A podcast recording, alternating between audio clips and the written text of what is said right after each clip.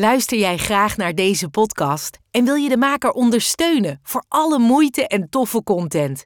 Geef dan, als je wat kan missen, een digitale fooi. Dat doe je via fooiepot met een zonder abonnement of het achterlaten van privégegevens. Dus fooiepot met een d.com. Heb jij een dierbare in je omgeving waarvan je denkt of weet dat hij of zij te maken heeft met een verslaving? Of worstel je zelf met een verslaving? Dan ben je hier op de juiste plek.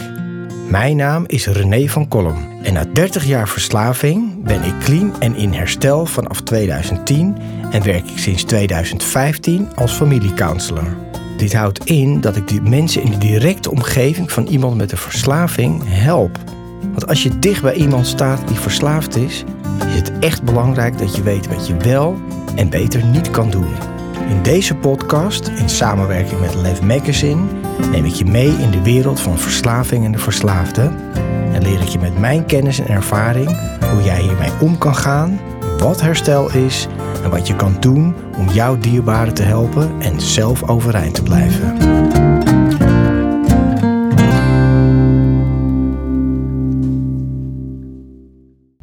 Lieve mensen, welkom bij een nieuwe aflevering van de podcast van Verslaving naar Vrijheid.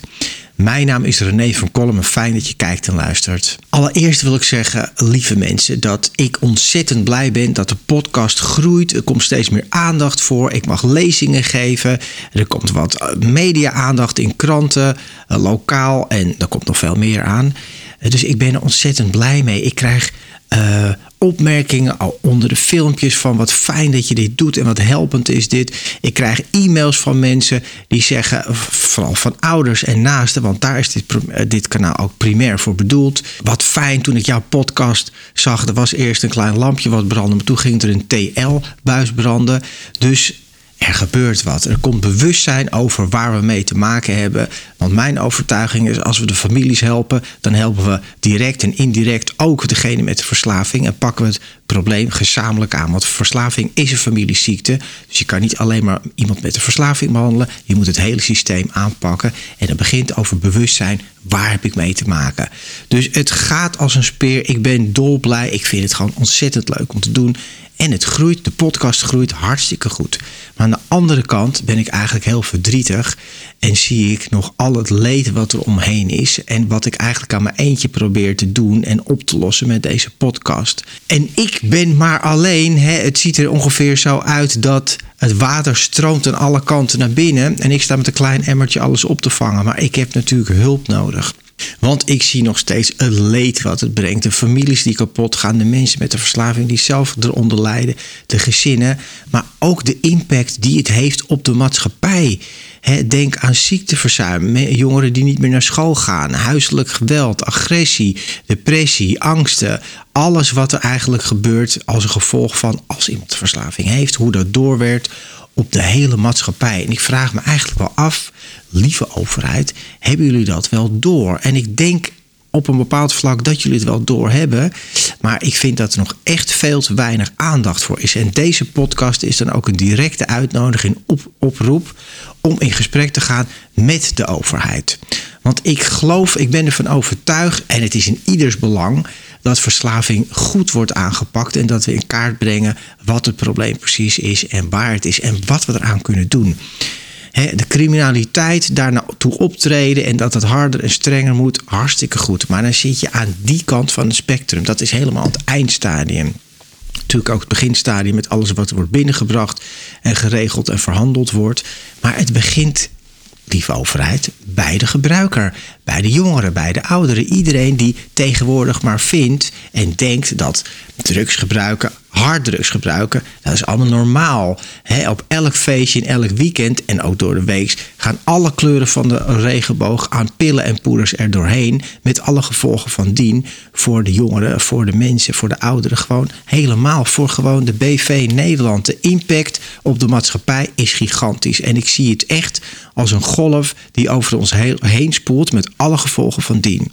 laatst deze week was weer in het nieuws dat de helft van alle jongeren psychische klachten hebben. De helft van alle jongeren. En dan moet je denken aan depressie, angst, onzekerheid, gewoon het leed wat het teweeg brengt, is gigantisch en het houdt niet op. Nee, het wordt alleen maar erger. Jongeren van 13, 14 die nu al een verslavingsprobleem hebben. Jongeren die overal drugs kunnen bestellen op het internet. Een, een lantaarnpaal met een QR-code kunnen scannen. En het wordt naar je huis gebracht sneller dan een pizza.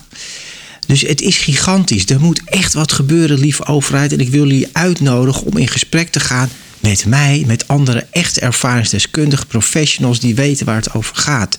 Ik heb 30 jaar in verslaving gezeten. Ik ben nu ruim 12,5 jaar clean en helemaal abstinent van alle middelen.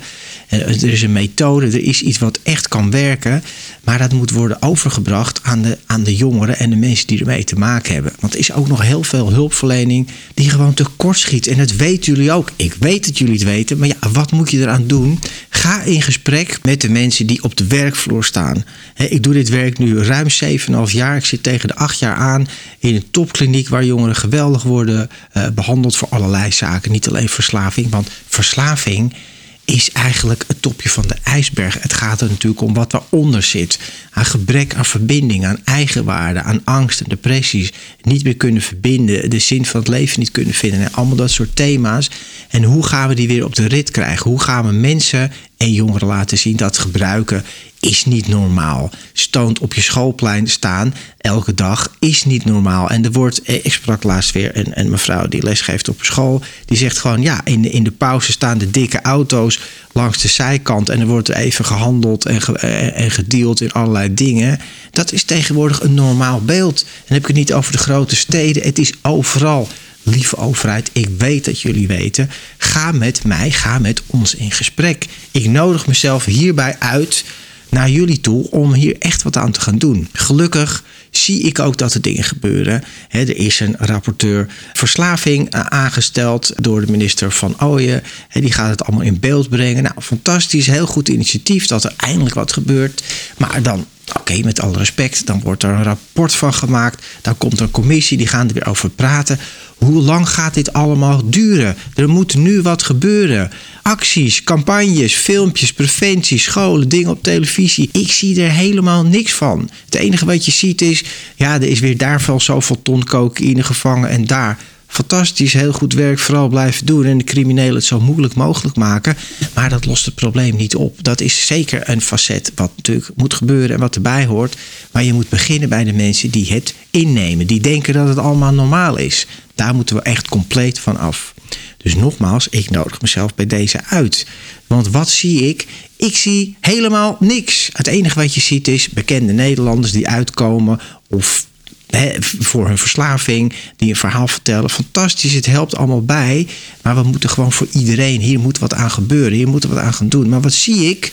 Het wordt steeds normaler.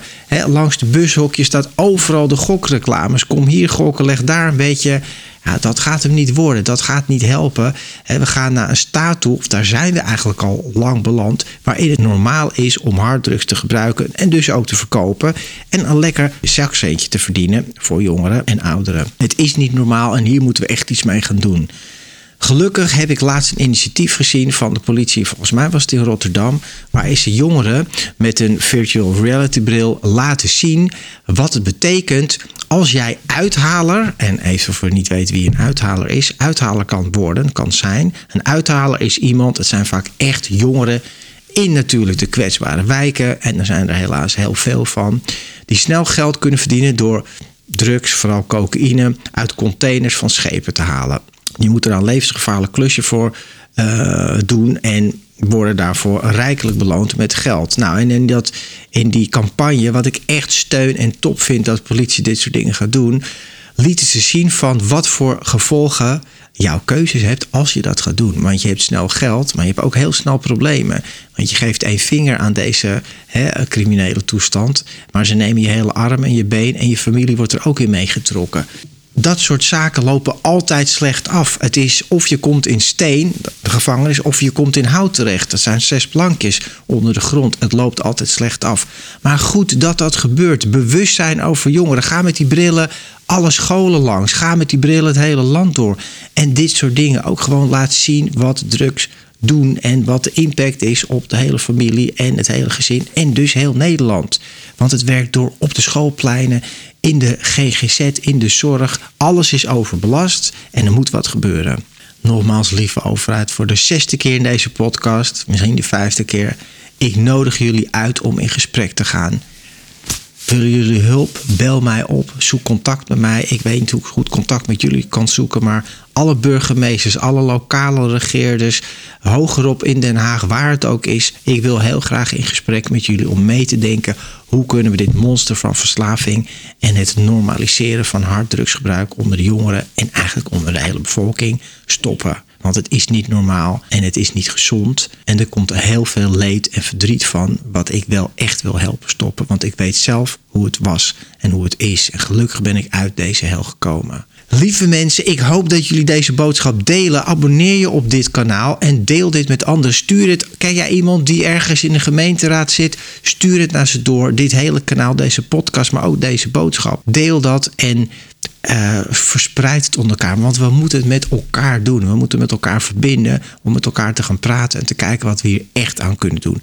Maar dan moet je verstand van zaken hebben. Ik durf te zeggen dat ik dat heb. Lieve mensen, dank jullie wel voor het kijken en het luisteren naar deze podcast van Verslaving naar Vrijheid. Met deze korte maar krachtige boodschap. We moeten het samen met elkaar gaan oppakken. En kijken naar een podcast is geweldig leuk. En dank jullie wel daarvoor. Blijf je commentaren geven. Geef je mening. Geef deel met elkaar. Want het taboe moet ook echt worden doorbroken. hey, kom op 2023. Geen taboes meer. We moeten aan de bak. Dank jullie wel voor het kijken en het luisteren. En ik hoop jullie echt te zien in een volgende aflevering van Verslaving naar Vrijheid. Hou je goed en hou je recht. Heel veel kracht en liefde voor jullie allemaal. lieve overheid, ik ga jullie zien, ik ga jullie spreken. Hoop ik. Dank je wel. Luister je graag naar deze podcast? Laat de maker weten dat je waardeert wat hij of zij doet en geef een digitale fooi. Dat kan zonder abonnement, snel en simpel via fooiepot.com fooiepot met een d.com